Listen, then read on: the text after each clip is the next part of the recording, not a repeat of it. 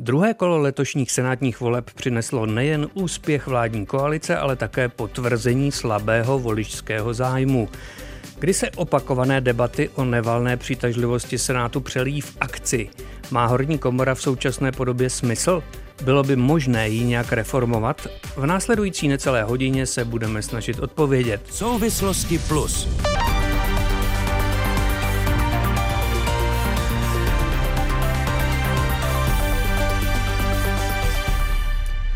Hosty dnešních souvislostí jsou senátor a pedagog Jiří Růžička z TOP 09, zvolený letos po druhé a tentokrát přímo v prvním kole. Dobrý den. Dobrý den. Senátorka a advokátka Adela Šípová, která v Senátu působí jako nestraník za Piráty. Dobrý den. Dobrý den. A senátorka a lékařka Věra Procházková z Hnutí Ano, která s převahou vyhrála druhé kolo senátních voleb v Karlovarském volebním obvodě. Dobrý den. Dobrý den všem. Jedním z těch, kteří pochybují o smyslu Senátu nebo dokonce tvrdí, že Senát není k ničemu, je politolog Lukáš Valeš, který působí na Západočeské univerzitě v Plzni a Newton University.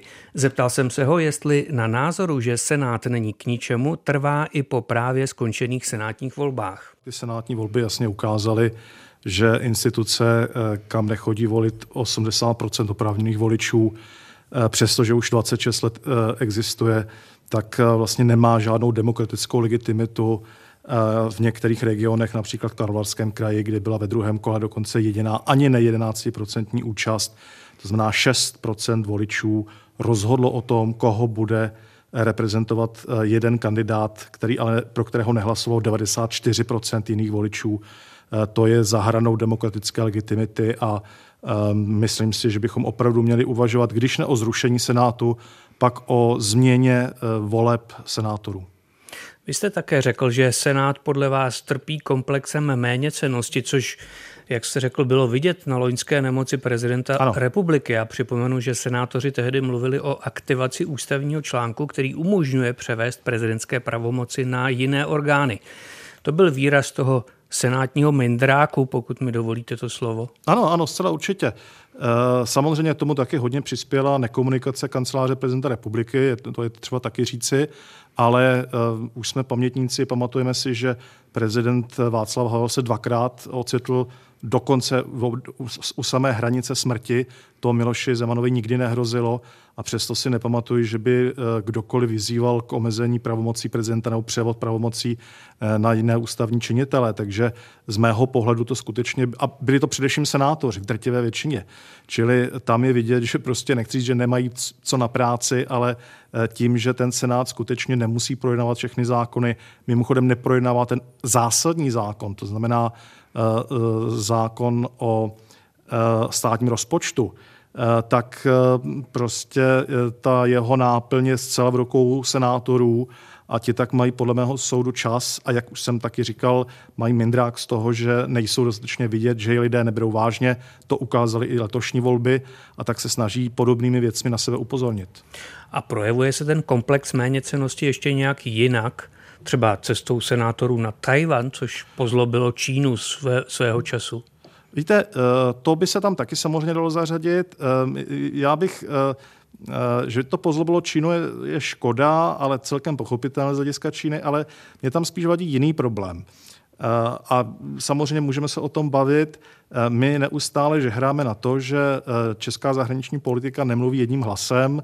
Máme tady Černický palác, předsedu vlády, obě dvě sněmovny, prezidenta republiky a ta cesta na Tajvan Eh, která mě osobně byla sympatická, ale vlastně byla rovněž vybočením z té jednotné zahraniční politiky, protože pokud je mi známo, tak Česká republika zastává eh, teorii jednotné Číny, jakkoliv třeba já si myslím, že to je překonaný koncept, a um, prostě najednou tedy nevíme vlastně Česká republika, na jaké straně pomyslné barikády je. Tedy uznáváme celistvou Čínu, hlásíme se k politice jedné Číny, nebo uznáváme Tchajvan jako samostatnou eh, republiku, což si myslím, že bychom klidně mohli uznat ale mělo by to samozřejmě poměrně závažné následky, nicméně mělo by to logiku. Tchajvan je de facto nezávislý stát a možná do budoucna s tím, jak poroste agresivita Číny, tak eh, západnímu světu ani nic jiného nezbude. Ale možná spíš eh, to, jak toho senátoři využili, že opravdu ta delegace vlastně z toho žila a opět já osobně bych byl pro, ale eh, radši bych viděl, aby se senátoři věnovali podstatnějším tématům, eh, než je zahraniční politika. Vyzývá politolog Lukáš Valeš. My si jeho připomínky probereme jednu po druhé. Začnu třeba u paní senátorky Šípové. Vy jste eh, už dva roky v Senátu. Připadá vám, že to, co jste tam vykonala, bylo k ničemu? Ne, rozhodně ne. A chtěla bych zdůraznit, že já žádnými mindráky teda netrpím. To bych byla ráda, kdyby zaznělo, protože pro mě je instituce Senátu důležitá už v podstatě od mých studií. Já jsem vystudovaná právnička a dobře vím, že Senát je velmi důležitou pojistkou demokracie, jak se říká. Je to komora, která je nerozpustitelná a její velká úloha je zejména v obdobích krizí. My potřebujeme mít takovou komoru, jakou je Senát, to proto, že je právě tou pojistkou. A když se podíváme třeba na stav právního státu v Maďarsku, tak já jsem velmi ráda, že Senát máme, protože pokud bychom ho neměli, tak bychom se mohli třeba vydávat také touto cestou a to je něco, co já nechci. Eh, a je dobře, že Senát máme a že funguje. Já se totiž nemyslím, že by nefungoval. Já jsem přesvědčená o tom, že hraje velmi dobře svou roli. Otázka je, jestli každý ví to, co právě teď říkáte a mluvím teď o voličích, ale chci teď dát slovo panu senátorovi Růžičkovi, který už je v Senátu 6 let a teď jste usiloval úspěšně o to, abyste tam mohl další 6 let pracovat. Jak vy odpovíte na tvrzení, že Senát je k ničemu? No, já myslím, že už na to odpověděla paní senátorka Šípová. Senát je ústavní instituce pevně zakotvená v našem ústavním systému právě se svými povinnostmi. A to, co říkal pan Valeš, eh, je podle mě spíš projevem nějakého jeho nechuti k Senátu nebo možná nějakého jeho mindráku, ale my rozhodně mindrákem netrpíme. A jsem si naprosto jistý, že ty věci, které Senátu vytýkal, včetně našich, eh, našeho jednání v době po volbách sněmovních, kdy skutečně už se blížila ústavní krize a Senát se ji snažil řešit tím, že se za, začne diskutovat o článku 66 ústavy, protože bylo potřeba ustanovit novou vládu, tak to je eh, spíš projev vysoké ústavnosti, než projev jakéhokoliv mindráku. Paní doktorko Procházková, vy se do Senátu teprve chystáte, ale slyšela jste výtky pana Valeše, který si shodou okolností zvolil váš obvod jako příklad až neúnosně malého počtu voličů rozhodujících o zvolení senátora či senátorky. Uznáváte jeho poznámku?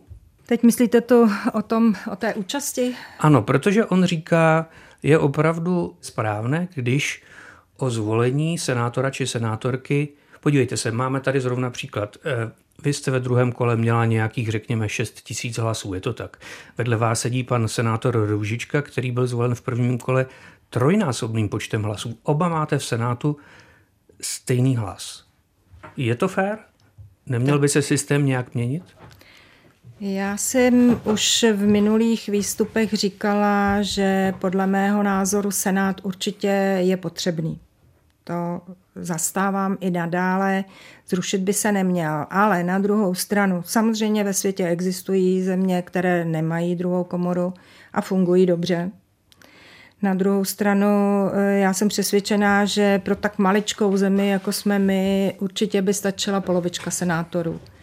A obrovskou výtku mám vůči druhému kolu. Tady si myslím, že by to stálo na zamyšlení, jestli bychom to druhé kolo vůbec neměli zrušit, eh, teď nemyslím jenom z ekonomického hlediska, ale právě proto, že k tomu druhému kolu, a to není jenom u nás v obvodu, i všude v těch ostatních obvodech k tomu druhému kolu šlo mnohem méně voličů než k tomu prvnímu. A to že šli k prvnímu kolu, tak bylo spojení s komunálními volbami, takže samozřejmě voliči tím pádem to tam šli dát i do toho senátu. Nevím, nevím, jestli by eh, přišli, kdyby to nebylo spojené s těma komunálními volbama v takovém množství. Navíc eh, já jsem přesvědčená o tom, že mm, voliči těch informací o Senátu mají málo. Možná je to i tím, že si je nezjišťují, ale ten Senát by o sobě měl trošičku dát vědět ve smyslu té organizace. Určitě třeba já jsem se bavila na výjezdu v kampani s lidma o tom, že oni si mysleli všichni, že se hlasy z prvního a z druhého kola sčítají. naprostý nesmysl, ale málo kdo, a to byli inteligentní lidi, kteří chtěli jít k volbám, tak vůbec nevěděli, že se ty hlasy nesčítají. My se k tomu dostaneme. My jsme mluvili v pořadu 20 minut radiožurnálu se senátorkou Kordovou Marvanovou a ta říkala, že řada voličů, s kterými se setkala v ulicích Prahy, byla přesvědčená, že žádné druhé kolo neexistuje. Říkali, Vždyť my už jsme volili minulý týden, proč nás oslovujete, abychom přišli znova k volbám. Čili my se k té informovanosti anebo neinformovanosti ještě dostaneme. Ale když už máte slovo, paní senátorko, co si myslíte o tom, co pan politolog Valeš říkal o tom komplexu méněcenosti horní komory parlamentu? Tak eh, já vzhledem k tomu, že jsem byla v minulém období ve sněmovně jako poslankyně, tak jsem samozřejmě velmi dobře vnímala úlohu Senátu o tom, eh, kdy jsme debatovali o některých zákonech, který nám Senát vrátil eh, s pozměňovacími návrhy, které měly svoji hlavu a patu a jsem přesvědčená, že i některé e, pozměňovací návrhy nebo jejich e, názory jsme vnívali i tak, aby oni je opravili to, co od nás šlo velmi rychle a nebylo úplně v pořádku. Takže z tohohle hlediska si myslím, že má velmi významný e, smysl Senát. No a navíc, když se rozpustí sněmovna, tak podle našeho právního řádu prostě nastupuje Senát. Už jsme to zažili, ano. ano. Ale já jsem se ptal na trochu něco jiného. Nezdá se vám, eh, že Senát někdy projevuje ten komplex méněcenosti, používejme ten výraz, abychom věděli, o čem mluvíme, a plete se třeba kvůli tomu do věcí, do kterých Senátu jako instituci nic není? Trošku mě v jedné chvíli, když byl nemocný pan prezident, eh, tak mě zarážela ta moc velká aktivita v tomhle směru, právě v porovnání třeba s tím, jak byl nemocný pan prezident Havel. Tam se nic takového nedělo. Na druhou stranu jsem si vědoma toho, že ten hrad nekomunikoval. A to asi byl ten důvod, kdy se senát nebo senátoři snažili dopracovat k nějaké informaci. Tam byla chyba určitě ze strany hradu, o tom není pochyb. Na druhou stranu zase si myslím, že eh, vzhledem k tomu, že ten senát má přece jenom eh, starší občany, starší politiky, kteří určitě jsou zkušení a je tam spousta lékařů, tak si měli uvědomit, že ta informace o tom zdravotním stavu je čistě soukromá záležitost a i když prezident není plně soukromý, tak přece jenom eh, nějaké informace, mně, mně ty informace stačily. Pane senátore, vy jste se hlásil o slovo a možná byste ne, mohl říct ještě jenom, svůj názor, jestli jste tehdy nestrkali prsty jenom, do věcí, do kterých vám nic nebylo. Tohleto nás eh, nezajímaly detaily prezidentova zdravotního stavu. Nás zajímalo, jestli může vykonávat svoji funkci prezidenta. A chýlilo se ke konci to období, kdy prezident po volbách měl jmenovat novou vládu. A to si myslím, že je skutečně velice důležitý ústavní akt a proto jsme se o to zajímali. Skutečně nám bylo mm, víceméně detaily jeho zdravotního stavu nás naprosto nezajímaly. Ale já jsem se hlásil ku něčemu jinému. Já jsem se hlásil kvůli tomu, že pan Valeš mluvil o tom, že instituce, které nemá při volbách 80% účast, vlastně nemá žádnou legitimitu. Chtěl bych vidět, která instituce v poslední době měla 80% účast. Nevím o takové. To není podle mě výrazem, výrazem e, nějaké legitimnosti nebo nelegitimnosti. Ten senát se potýká s několika věcmi. Potýká se s tím, že je dvoukolový a to druhé kolo už není spojeno s žádnými jinými volbami lidé už na sebou jedno kolo mají, někdy tomu nerozumí, někdy v prvním kole neprošel jejich kandidát, tak je jim to začíná být trošku hostejné. Viděli jsme v posledních letech, že Senát zatracoval a pomlouval a Eh, dehonestoval, kde mohl prezident. Eh, pan Babiš eh, v posledních letech velice často o Senátu mluvil také hanlivě. No tak co si z toho volič, volič vybere? Když nemusí jít, nebo ne, ne, nemusí, nemusí jít nikdo, ale když není nic jiného, tak k těm volbám v tom druhém kolem nejde. Myslím si, že je naprosto legitimní debata o tom, že by se mohla změnit ta forma hlasování do Senátu. Já jsem přesvědčen o tom, že to jedno kolo by stačilo, ale ne asi v té jednoduché formě. Vítěz po prvním kole bere všechno. Víme, že na světě existují lepší systémy. Australský model pan Janeček vyvinul nedávno a oskoušel to i v různých, různých modelových situacích. Systém 2 plus 1, volit dva pokladně, jednoho záporně. Myslím, že těch modelů by se našlo víc, které by byly velmi spravedlivé. My se k ním no. ještě dostaneme, ale je tady pořád ještě otázka, eh, co Senát má dělat a co už dělat nemá. A je tady senátorka Adela Šípová, já se jí zeptám, myslíte, že by měl Senát podnikat cesty typu senátní delegace na Tchajvan? Já se domnívám, že to jsou úspěšné delegace. Jednak eh, posuzuju to i podle toho, že si myslím, že poměrně dost velká eh, skupina eh, občanů to podporuje a vítá to tak jak. Nemám na to samozřejmě nějaká exaktní data, ale ta reakce ze strany občanů byla poměrně pozitivní a já si myslím, že v tomto ohledu to jsou dobré cesty, zejména pokud to můžu nějak hodnotit, tak si myslím, že jde vždycky o cesty do zemí, kde je nějakým způsobem narušená svoboda občanů a tak. V tom ohledu si myslím, že to není špatné, že to je dobře a eh, je to z mého pohledu i důležité i pro hodnocení v budoucnosti, kdy bude zpětně hodnocena historie.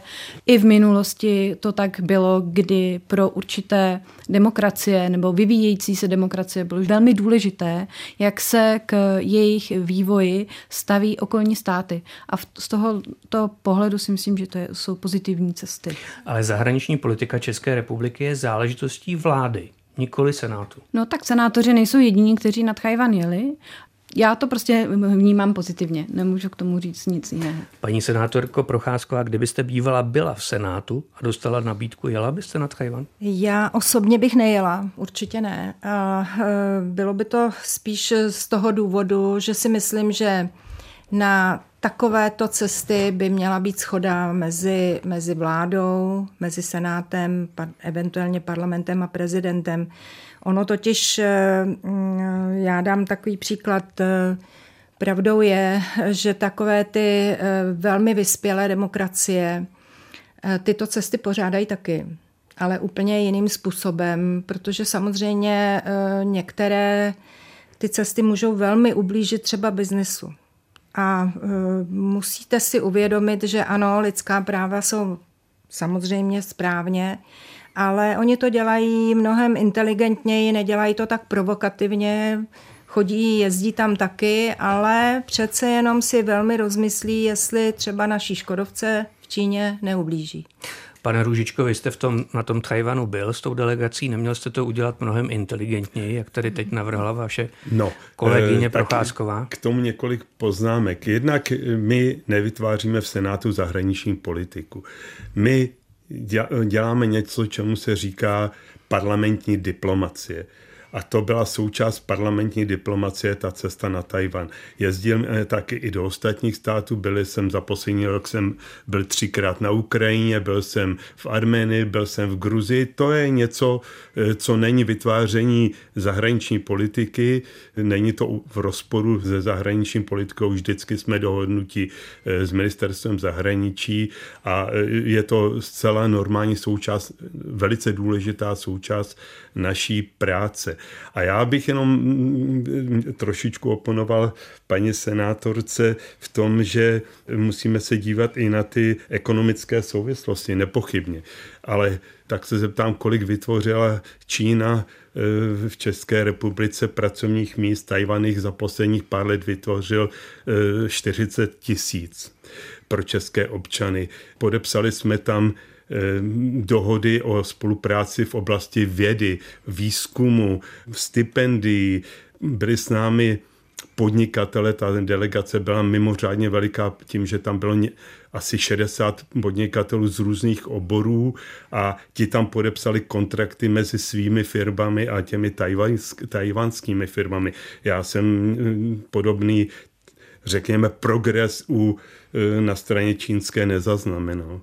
Hosty dnešních souvislostí plus jsou senátorky Adéla Šípová, zvolená za Piráty, a Věra Procházková z Hnutí Ano a také senátor Jiří Růžička za TOP 09. Posloucháte Souvislosti plus, diskuzi, která vnáší do problémů jasno.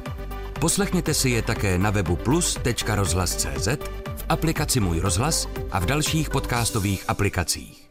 Vraťme se k otázce, proč chodí k senátním volbám tak málo lidí. Je to snad tím, že nevědí, na co je senát dobrý? Odpovídá opět politolog Lukáš Valeš. Jestliže nám 60, dokonce loni 65 lidí přijde k volbám do poslanecké sněmovny a ve druhém kole senátních voleb nám přijde 18-19% a někde ani to, jak už jsem řekl, jsou regiony s 11 Eh, dokonce volební okresky, kam přišli 4-5% lidí, eh, tak si myslím, že lidé velmi dobře dokážou rozlišit, která z těch komor je skutečně ta podstatná, kde se tak říkajíc dělá politika a která z těch komor opravdu jaksi je velmi diskutabilní. Eh, a navíc, jak jsem řekl, Senát měl 26 let na to, aby ukázal například tím, že zmaří eh, nějaký velký problém se s veřejnými financemi, eh, nebo že skutečně dokáže se postavit proti některým rozhodnutím poslanecké sněmovny, ale těchto rozhodnutí je jako máku. Navíc ten Senát taky něco stojí. Eh, já teď nemám v hlavě cifry, ale myslím, že minimálně miliardu a půl stojí provoz ročně. Krát 620 to už zase nejsou úplně malé peníze, samozřejmě by se daly investovat mnohem lépe. Takže eh, je řada států, které senát nemají, například sousední Slovensko, a nemyslím si, že by slovenská demokracie byla výrazně horší než ta naše. Ještě zpátky k tomu, proč volí senátory tak málo lidí. Vy si myslíte, že senátory volí málo mladých voličů, protože ještě méně než ti starší rozumějí, k čemu je senát dobrý. Pokud máte pravdu, čí by to byla chyba, že mladí nevědí, na co je senát?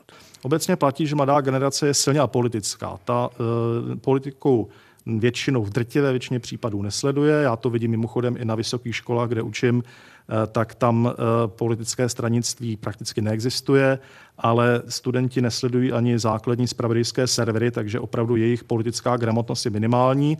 Bohužel za to může hodně stát. Tady bych upozornil na katastrofální věc, kdy na druhém stupni základních škol byla omezena občanská výchova pouze na jednu hodinu týdně a často není ani využívaná, často jsou tam řešeny třeba třídnické věci, místo, aby byla naopak občanská výchova silně posílena s tím, jak se objeví dezinformace, jak se komplikuje svět, eh, učitele neprobírali ani ty komunální volby, na tož senátní, nevysvětlují těm eh, lidem, k čemu jsou jednotlivé instituce, zdaleka nejenom senát, jaké jsou vztahy mezi nimi. Jo, čili my, politici, čeští politici, zcela rezignovali bez ohledu na to, jestli doprava nebo doleva, na podporu občanského vzdělávání v oboru politiky. A bohužel eh, ty nízká čísla volební účasti v Senátu jsou jedním z mnoha důsledků. Představme si, že by se eh, děti ve školách dozvídali to, co říkával tuším Petr Pithard, který dlouho v Senátu zasedal, také ho vedl, ten říkal, že Senát je něco jako hasící přístroj. Také se o něj většinu času nezajímáme, ale je životně důležitého pro všechny případy mít. To by bylo správně? Víte, já si myslím, že by eh, především stačilo, eh, eh, abychom vysvětlovali, jak český politický systém funguje jako celek. Senát je tam jedna z mnoha částí, navíc část, kterou samozřejmě teoreticky může zabránit třeba nějakým podstatným ústavním změnám, ale jinak ho celkem bez problémů přehlasujete stojedničkovou většinou v poslanecké sněmovně. To znamená, že by to byl nějaký i v běžné legislativě jako ústavní pojistka, tak se o tom hovoří. Já jsem k tomu opravdu skeptický ale uh, pro mě jako politologa je mnohem důležitější samozřejmě než ten senát jako takový, abychom vysvětlovali uh, mladým lidem, uh, studentům, žákům, jak česká politika a politika obecně funguje. Vyzývá politolog Lukáš Valeš. Pane senátore Růžičkovi, celý život pracujete ve školství. Co říkáte na námitku, že mladí lidé často nevědí, co to je senát a ve škole je to nikdo nenaučí? No, trošku žasnu nad tím, jak pan Valeš má tendenci všechno absolutizovat a generalizovat. Studenti se nezajímají, studenti nic nevědí, jsou mezi, mezi nimi velké rozdíly. Samozřejmě jsou velké rozdíly. Budu příklad, když se dělají poměrně intenzivně volby na nečisto, které jsou určeny vyložené středoškolské mládeži, tak eh, se toho účastní naprostá většina gymnázií, ale naprostá menšina učiliš a odborných škol, takže někde se o to zajímají, někde se o to nezajímají, tak bych to asi spíš definoval. Ale, no, ale voliči chodí také na učiliště ano. a na ano, odborné ano, střední ano. školy. Není problém právě tam. Vy jste ne. samozřejmě, musím to říct, vy jste ředitel elitního pražského gymnázia. Hmm. Předpokládám, že vaši studenti k volbám chodí a já, vědí, k čemu je Senát. Ale já, já doufám také. Ne všichni ale... voliči chodí, ne, já chodí si, na vaše gymnázium. Naprosto s tím eh, souhlasím. To je jedna z malé věcí, s kterou s panem Valešem souhlasím, že ta, mm, ta řekněme, informovanost, vzdělanost je poměrně nízká, ale pro boha živýho neházejme všechno na školy. Co pak školy za všechno můžou? Ti, ty děti, ti studenti mají přece své děti, mají svou rodinu, někde vyrůstají. Eh, ale pak, když tady paní senátorka mluvila o tom, že i vzdělaní lidé na Karlovarsku si myslí, že se sčítají dvě kola dohromady, tak ta informovanost asi nebude jenom na straně, neinformovanost nebude jenom na straně té mládeže. A jenom jednu maličkou drobonkou poznámečku, než pan Valeš bude přicházet s absolutními tvrzeními, tak by si měl zjistit, kolik je rozpočet Senátu. Ten není ani poloviční proti tomu, co on uvedl. Takže by měl taky jít do školy. Paní senátorko Procházková, co si podle vás mladí lidé myslí o Senátu? Vědí, že něco takového existuje a na co je to dobré? A je v tom rozdíl mladí voliči, starší voliči? Rozdíl v tom určitě je. Ti mladí se teprve učí. Je to souhlasím, že je to chyba i rodičů, jednoznačně. Eh, rodiče můžou za mnoho věcí, které ty děti umí nebo neumí, o tom není pochyb. A eh, samozřejmě eh, jsou místa, kde jsou vzdělanější a méně vzdělaní voliči, takže i to hraje roli. U nás třeba hraje roli i to, že jsme kraj, kde máme mm, vesnice roztroušený po horách, volební místnosti jsou třeba někde úplně jinde a ti lidé, když mají k druhému kolu, tak už samozřejmě nezvolí tu cestu, protože je to obtěžuje. Takže mávnou rukou a to číslo, který vidí z toho prvního kola, si myslí, že prostě je konečný, takže určitě je to tak. Ale jak bylo řečeno, určitě za to nemůžou děti, jednoznačně je to v rodinách. Ale ta výuka tady hraje taky roli.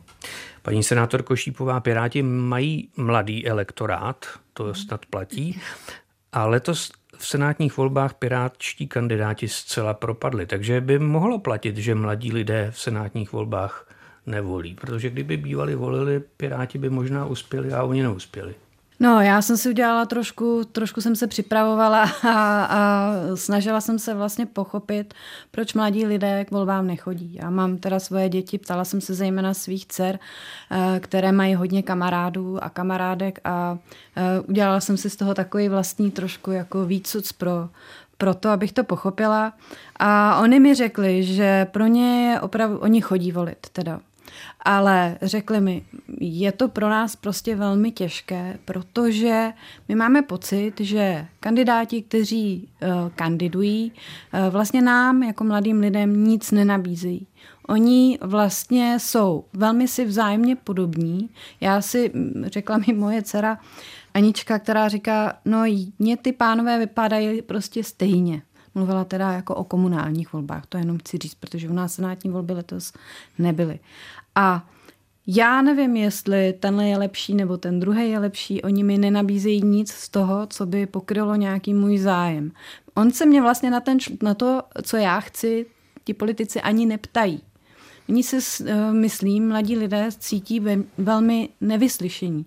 Uh, v podstatě pro ně je to uh, i taková volba mezi dvěma věcma, o kterých nic nevidí. Nemyslím si, že by se nesnažili získat informace a zároveň mají i strach, že pokud si teda mezi těma dvěma někoho vyberou, že si vyberou špatně. Takže proto říkají, moje kamarádky nechodí volit, protože se bojí udělat třeba chybu. A tohle je věc, která si myslím, že je zapotřebí s dětma ve školách a v rodinách samozřejmě také, protože to není jenom úloha školy. A možná i někde jinde, v nějakých eh, zájmových eh, činnostech rozebírat. Ale dost často teda, jako jakou já mám zkušenost ze škol, dost často se učitelé vlastně té politiky dost bojí, protože my jsme to tak nějak, mm, já si pamatuju ze svého dospívání, že se vlastně nám říkal, že politika do školy nepatří. A já si myslím, že patří, ale ne, nepatří tam preferovat nějakou politickou stranu. Naopak, eh, studenti by se měli učit žít ten občanský život a měli by ve školách více debatovat o tom, co to ta politika je. A samozřejmě asi na těch gymnázích, já sama jsem chodila na gymnázium a já jsem věděla, jaký je rozdíl mezi těmi jednotlivými druhy voleb ale je pravda, že asi na těch učilištích to, toto bude chybět. A to je otázka asi nás, politiků, abychom se na to podívali, v čem je zakopaný pes. Takže u šípových domá se říká, že Senát a politici to jsou pánové, mezi kterými není žádný rozdíl. V letošních senátních volbách bylo zvoleno devět žen, pane senátore Ružičko, bude jich celkem 15 tedy v horní komoře. Potěšilo vás to? Potěšilo mě to, protože společnost má nějaké složení z mužů a žen a nevidím nejmenší důvod, aby se to neprojelo v tak důležitých institucích, jako třeba například Senát je a jsem tomu rád, ale asi je to takový už dlouhodobý všeobecný trend, že ženy do té vysoké politiky příliš nemíří. A to není jenom, řekl bych, v České republice, ono to tak platí i někde jinde, ale jestli se se ptal na to, jestli mě to potěšilo, tak mě to potěšilo, protože mm, je to, odpovídá to společnosti. Paní senátorko Šípová, vy jste po volbách, myslím po tom druhém kole, na Twitteru napsala, cituji, mrzí mě, že se do Senátu dostali především takové ženy, které si svoji kariéru postavily na tom, že ponižují jiné ženy. Konec citátu. Hmm. Třeba tady paní doktorka Procházková? Já jsem to nemyslela takhle, jako že by to bylo zrovna proti paní Procházkové. Já jsem eh, mluvila konkrétně, samozřejmě to byl tweet, který vyšel ve chvíli, kdy jsem ještě neměla vlastně celá ta data. Eh, já jsem samozřejmě mířila tu svoji připomínku konkrétně ke dvěma eh, kandidátkám, které si myslím, že no, bylo jich devět a, a dvě to není většina, že Vy jste napsala Já především. jsem nemluvila o většině, já jsem no. mluvila, že mě mluví, já bych ráda to vysvětlila, Prosím. že se mi jedná, že se mi jedná o, že mě především mrzí, že některé z těch kandidátek využili v kampani spíše populistických názorů, které si myslím, že některé z nich byly založeny na ponižování žen. O tom jsem přesvědčená stále a to, tohle mě radost nedělá. Ale samozřejmě jinak já velmi kvituji, že se zastoupení žen v Senátu zvýšilo. Zvýšilo se tedy na nějakých 18,5%, protože v současné době těch senátorek bude 15. A to je takové číslo, které není úplně zrovna jakoby ve srovnání s ostatními zeměmi příliš vysoké, ale značí nějaký trend. A já jsem přesvědčená o tom, že se vlastně politickým stranám už začíná vyplácet sázet na ženské kandidátky a je to dobře. Přece jenom se ještě vrátím k tomu vašemu citátu. Já bych předpokládal, mm-hmm. že když někdo ponižuje někoho jiného, je to handicap, který by mu měl znemožnit, aby se stal veřejným činitelem, ať už senátorem nebo politikem. Eh, myslela jste to tak? Ne, já jsem mířila na populismus, který prostě vlastně vede k tomu, že ta kandidátka se díky tomuto eh, výroku zviditelňuje významným způsobem. Místo toho, aby eh, vlastně předkládala nějaké své vize pro výkon toho mandátu. To, jestli hodnotíme sexuální obtěžování jako nějaký, já si myslím, že to není volební program. Já prostě třeba sama jsem v kampani měla nějaké své teze a ty jsem svým voličům předkládala. Je to náročné, protože komunikovat s voliči je opravdu vysvětlovat jim něco je opravdu náročné. A nesklouzla jsem vlastně k těmto populistickým výrokům. Toto mě mrzelo a nemyslím si, že to je dobrý návod do budoucna, jak se dostat do Senátu. Mluvíme o senátních volbách a také o Senátu jako instituci. Ve studiu jsou senátorky Věra Procházková a Adéla Šípová a spolu s nimi senátor Jiří Ružička. Souvislosti plus. Ještě naposled v těchto souvislostech dáme slovo Lukáši Valešovi. Když Senát nezrušíme, jak bychom ho mohli reformovat, aby byl lepší? Existuje celá řada možností, které mě osobně by se líbily, protože já se zabývám mimo jiné komunální politikou a veřejnou zprávou. Takže jedna možnost, aby eh, volby do Senátu se zrušily a eh, senátoři byli vlastně zastupitelé jednotlivých krajů, kteří by si počty senátorských mandátů rozdělili podle velikosti. Takže já nevím, Karlovarský kraj jako nejmenší kraj by měl dva, tři senátory, Praha nebo Jihomoravský kraj třeba deset. Teď dávám příklad. Druhá možnost je kombinace regionální a základní územní samozprávy, to znamená, část by volili zastupitelstva krajů, část by delegovali třeba Združení města obcí nebo Združení místních samozpráv, nebo to proměnit v takovou, řekněme, občanskou komoru, kde by svá místa měli zástupci zaměstnavatelů, zaměstnanců, tedy odborů, církve, vysoké školy nebo další organizace eh, občanské společnosti, tak jako to třeba vidíme u Evropského sociálního hospodářského výboru.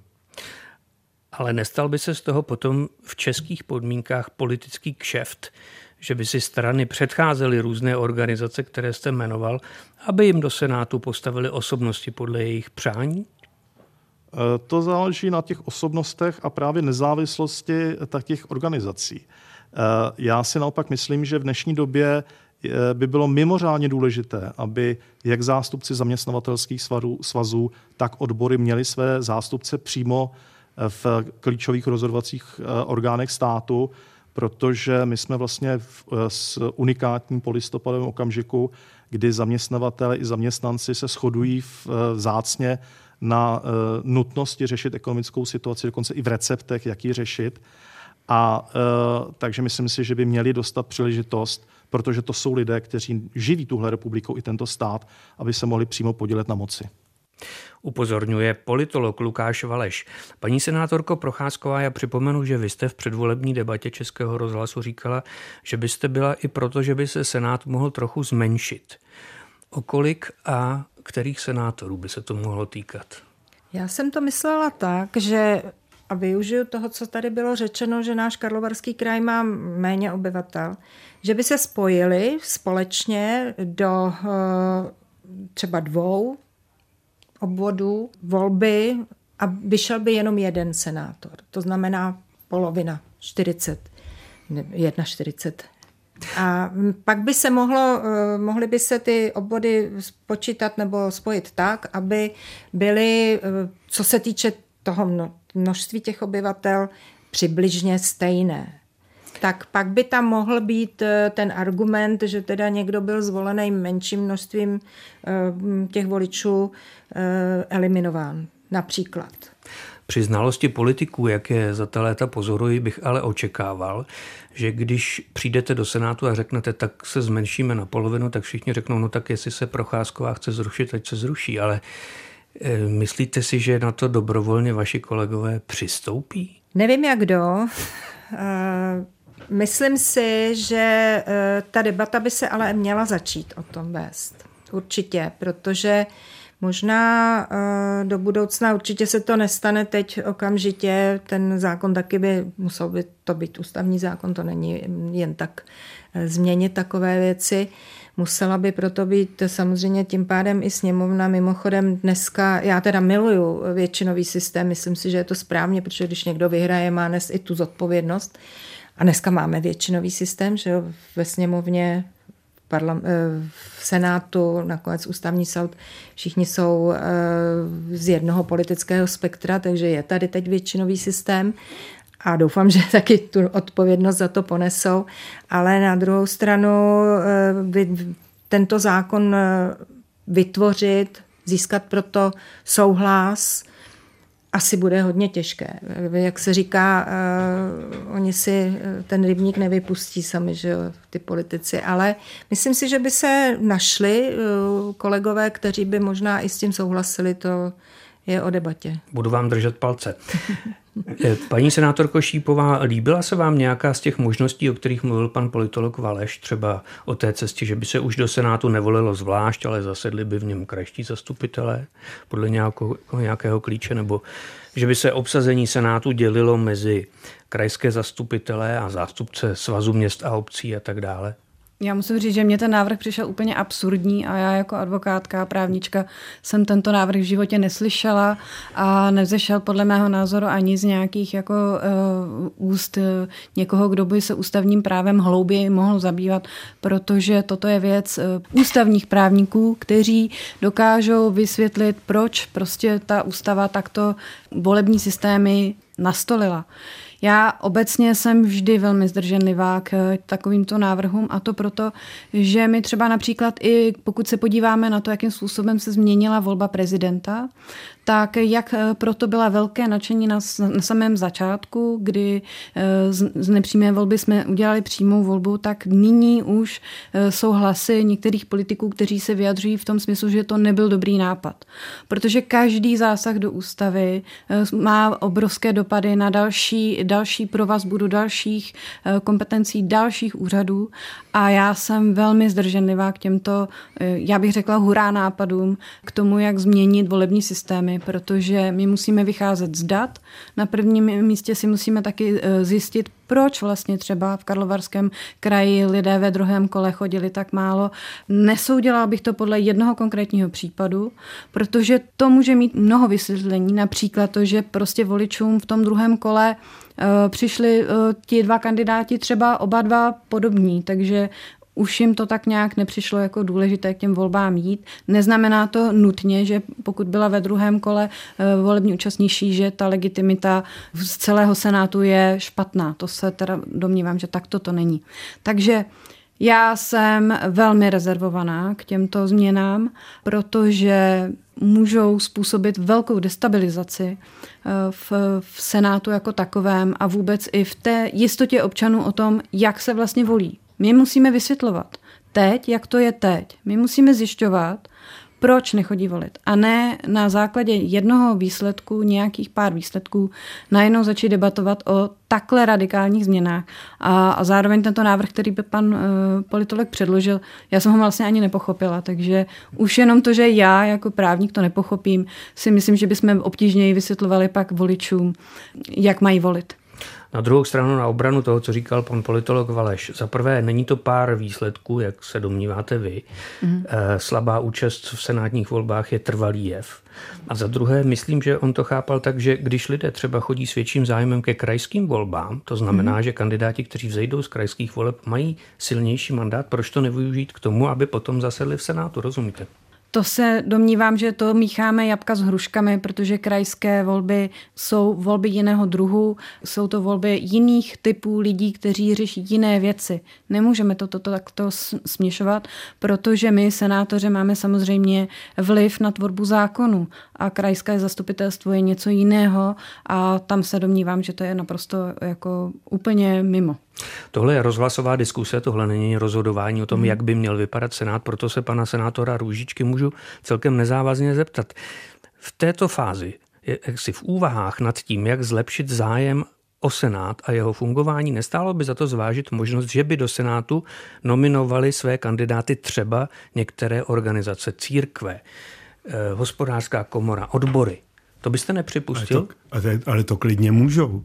Přece můžou, jako v kandidátem do Senátu se může stát lidé kdo a může ho navrhnout kdokoliv v podstatě. Ale počkejte, to bylo myšleno tak, že by měli právo, řekněme, na eh, ne, já tomu rozumím. určité zastoupení ne, to, jednoho. Já tomu rozumím. A proti tomu eh, nejste? Já, já chovám eh, velkou úctu k, k ústavě České republiky a i k těm tvůrcům té naší současné ústavy. E, vymysleli skvělý systém, který se obměňuje jednou za dva roky, vedle toho, jak se často říká, že jsme tady proto, abychom upravovali a upravovali nějaké návrhy zákony, tak ten, tenhle ten systém volby do Českého senátu zaručuje i jistou politickou stabilitu tohoto státu, protože Senát nezměníte jedněmi volbami jednou za x let, jako je tomu třeba ve sněmovně. Prostě eh, tím obměňováním třetiny senátu po dvou let je zachována jistá politická stabilita. Ehm, jistě pan Aleš ví, že první republika v tomto směru vypadala jinak a ta byla navázána na ty politické strany. Dosazovali politické strany sněmovní, dosazovali lidi do senátu. To není dobrý systém. Senátoři eh, jsou lidé, kteří jsou velice dobře známí ve svém regionu. Eh, paní senátor Procházkovou jistě na Karlovarsku znají jako člověka, který tam jezdí s záchranou eh, službou, který pracoval ve sněmovně paní senátorku Šípovou lidé znali z Kledenska, protože tam dělala svoji advokátní činnost a práci. Mě lidé na Praze 6 znali, protože jsem tam desítky let vedl gymnázium. Ti lidé vědí, proč nás volí a proč nás zvolili. A velká část senátorů e, jsou nestraníci jsou vázáni někdy na, ideo, řekl bych spíš myšlenkové ideově na některé politické strany, ale jsou to ča, velice často nestraníci. A spojovat to zase s politickými stranami a nedej bože ještě s nějakým nominováním, to už vidíme ve volbách do uh, rady rozhlasových rad a televizních rad, k čemu to vede. Nechme to na těch lidech, bavme se o tom, jestli hm, to eh, dvoukolový systém je dobrý, nebo jestli se to dalo změnit, ale nechme to rozhodování pro prosím na těch lidech, protože oni dobře vědí, proč ten jejich senátor, jaké jsou jeho kvality a proč by ho měli volit nebo neměli volit. Paní senátorko Procházková, nedalo by se z toho, o čem mluvíme, vybrat aspoň to, co mi připadá relativně neproblematické, řekněme třeba zrušení dvoukolové volby a to, že by se volilo jenom v jednom kole, zároveň s některými těmi volbami, na které to zrovna v tom dvouletém cyklu vyjde komunální, parlamentní, krajské. Byla byste pro? Pro tohle bych byla určitě, já sama jsem o tom mluvila, že by to bylo vhodné, protože samozřejmě je vidět ten obrovský rozdíl mezi prvním a druhým kolem, takže to potvrzují sami občané, že to prostě takhle vyvedí. Na druhou stranu si myslím, že od eh, založení ústavy v našem státě v novodobé mm, uplynulo mnoho a mnoho let už. Svět se posouvá opravdu úplně někam jinam, než to bylo tehdy. A ti mladí lidé nám to dávají jasně najevo, oni jsou apolitičtí.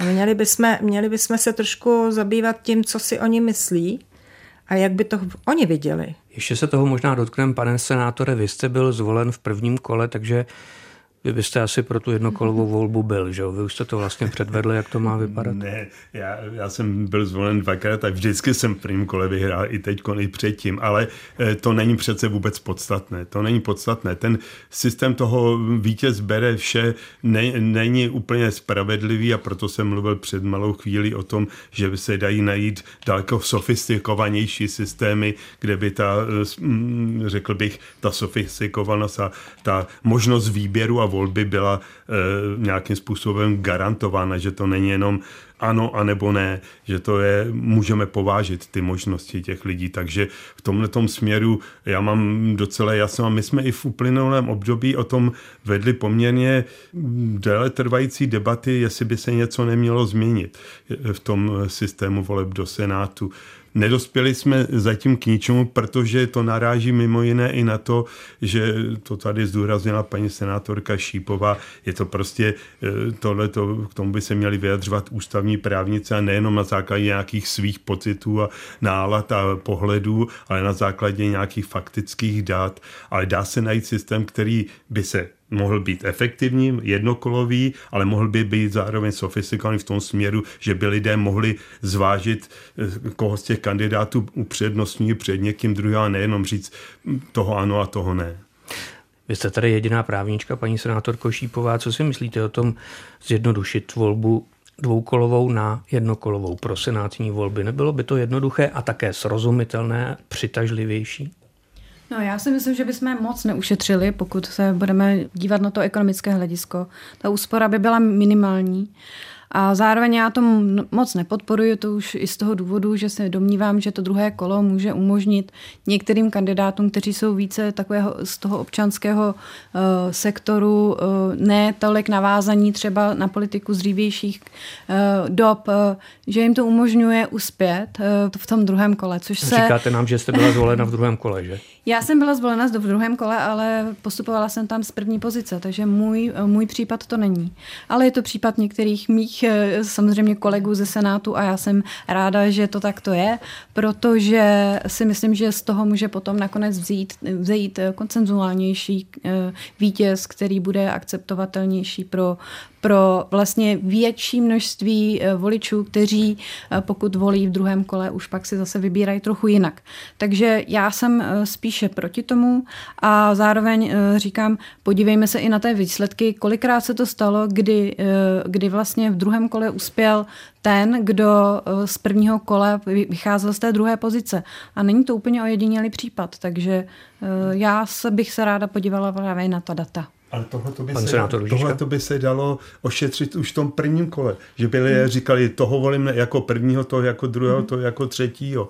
A nebo tomu, těmhle dvěma dávám e, ty plusové hlasy a tomuhle v žádném případě toho, tomu dávám ten mínusový. Já myslím, že se to dá ošetřit v tom prvním kole. A bylo by to přehlednější, bylo by to e, možná i zajímavější třeba pro tu mladou generaci, hmm. jak jsme si ověřili na to, při tom ověřování toho systému 2 plus 1 nebo 21, já nevím, jak se to přesně jmenuje jmenovalo a bylo by to i levnější a věděli bychom ty výsledky a byly by, myslím si, velmi směrodatné mm, v tom eh, smyslu, že lidé mohli zvážit svoji volbu a povážet mezi těmi jednotlivými kandidáty. Tenhle je výborný a tenhle, toho bych docela rád tam viděl taky, ale uh, můžu volit jenom jedno, tak hmm. proč nezvolit mezi těmi dvěma? Australský model se řadí všechny kandidáty podle pořadí, jak kdo má nejnižší součet, vyhrává.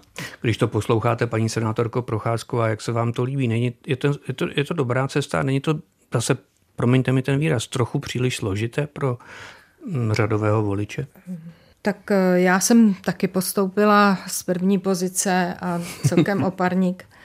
A musím říct, že ty a z jedenácti kandidátů, takže tady si myslím, že to bylo velice zajímavé, z jedenácti vlastně ty, těch občanských kandidátů. A mm, eh, já osobně bych byla, když už dvě kola, tak sčítat ty hlasy. Jo? Protože si myslím, že jestliže teda uh, dobrá, tak postoupí dva. Ano, chci tam vidět uh, nějaké to známkování, by možná občané pochopili, že mu dát, já nevím, z jedenácti mu dám jedničku až jedenáctku každýho odznámkovat, že jo. Pokud by byly dva, tak by to bylo velmi jednoduché, pokud by jich bylo jedenáct, tak by to už bylo trošku složitější, ale a asi by tohle to určitě šlo. Eh, na druhou stranu já to pořád vidím trošku ještě z toho hlediska, že to druhé kolo pro třeba lidi z hor u nás je už dostupné. Jo, eh, je to i o tom, že máte eh, třeba, je to banální věc, ale máte last minuty uprostřed září, většinou se volí v září nebo v říjnu, lidé jeden, jeden víkend eh, jsou doma, odvolí a druhý víkend doma nejsou. A litujou toho, že nemůžou jít k volbám. Jo, takže ano, měli by, když teda zodpovědně jdou, ale teď si na to podívejte, ty volby jsou každý rok. Námitka to úplně poslední v tomto pořadu. To druhé kolo přece ale umožňuje, aby voliči rozmysleli svoji volbu a vybrali toho, který je ten nejvhodnější pro co největší počet lidí. Ne? K tomu to vlastně vede. Když si můžete vybrat z jedenácti, jako to bylo ve vašem případě, tak si vyberete toho, kterého preferujete. Ale když máte jenom dva, musíte se rozhodnout prostě buď to A nebo B. To znamená, že ten, kdo vyhraje, tak potom zastupuje pravděpodobně větší počet voličů než v tom prvním případě. Rozumíte? Nezdá se vám to ve prospěch tedy dvoukolové volby? Last minute sem, last minute tam. Víte co, uh asi, asi částečně máte určitě pravdu. Na druhou stranu zase eh, rozvinul se nám zde takový nešvar, kdy se spojují některé strany proti jednomu jedinému kandidátu. Ano, je to demokratické. Ano, samozřejmě všechno v podstatě, co volič eh, ukáže, je demokratické, ale eh, pak, pak je to třeba rozdíl opravdu 200 hlasů což je taky zanedbatelné číslo mezi náma.